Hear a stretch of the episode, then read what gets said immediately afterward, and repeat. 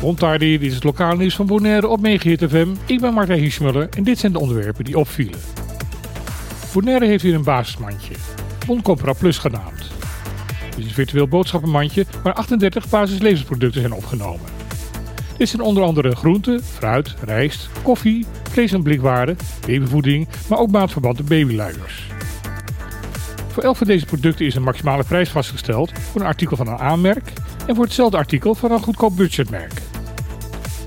De overheid probeert op deze manier de prijs in de winkel enigszins te beheersen, om zo het leven voor minder draagkrachtig in deze samenleving wat beter betaalbaar te maken.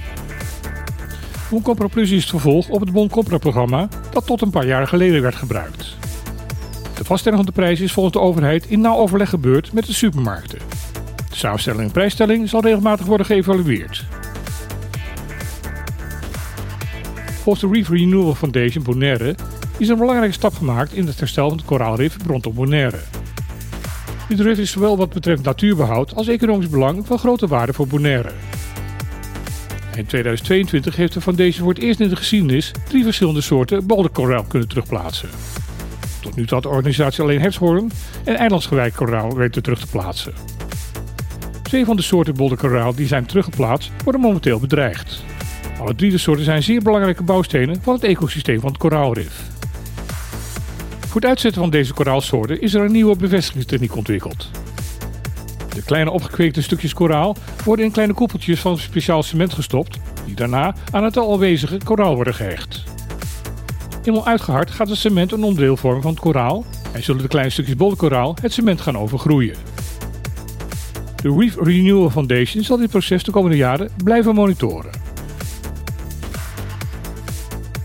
De scholengemeenschap Bonaire zal op 1 augustus van dit jaar met een combinatieklas KDMAVO gaan beginnen.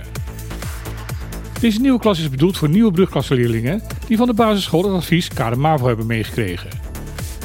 Door deze kinderen een eigen opleidingstraject aan te bieden, krijgen ze een betere kans om eventueel door te groeien naar een MAVO-niveau. Daarom zal elk kind bij de start van het leerjaar lesstof aangeboden gaan krijgen van het hoogste MAVO-niveau. Gedurende het schooljaar zal er per lesvak bekeken gaan worden welk niveau het best bij de leerling past en zal daarna per leerling een individueel leertraject worden vastgesteld.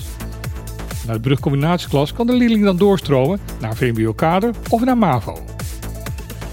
Op deze manier hoopt de SGB elke leerling een optimale kans te kunnen geven om te laten zien wat het in huis heeft. Minister Bruin Slot van Binnenlandse Zaken en Koninkrijksrelaties staat welwillend tegenover het idee om van 1 juli een vrije dag te maken. In Suriname is deze dag al jaren een nationale feestdag en ook door velen in Nederland en op de Caribische eilanden wordt het Ketikotti-feest gezien als een belangrijke datum.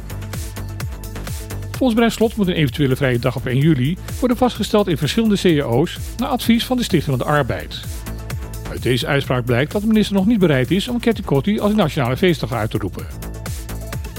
De minister gaat hier dus minder ver in dan de Tweede Kamer.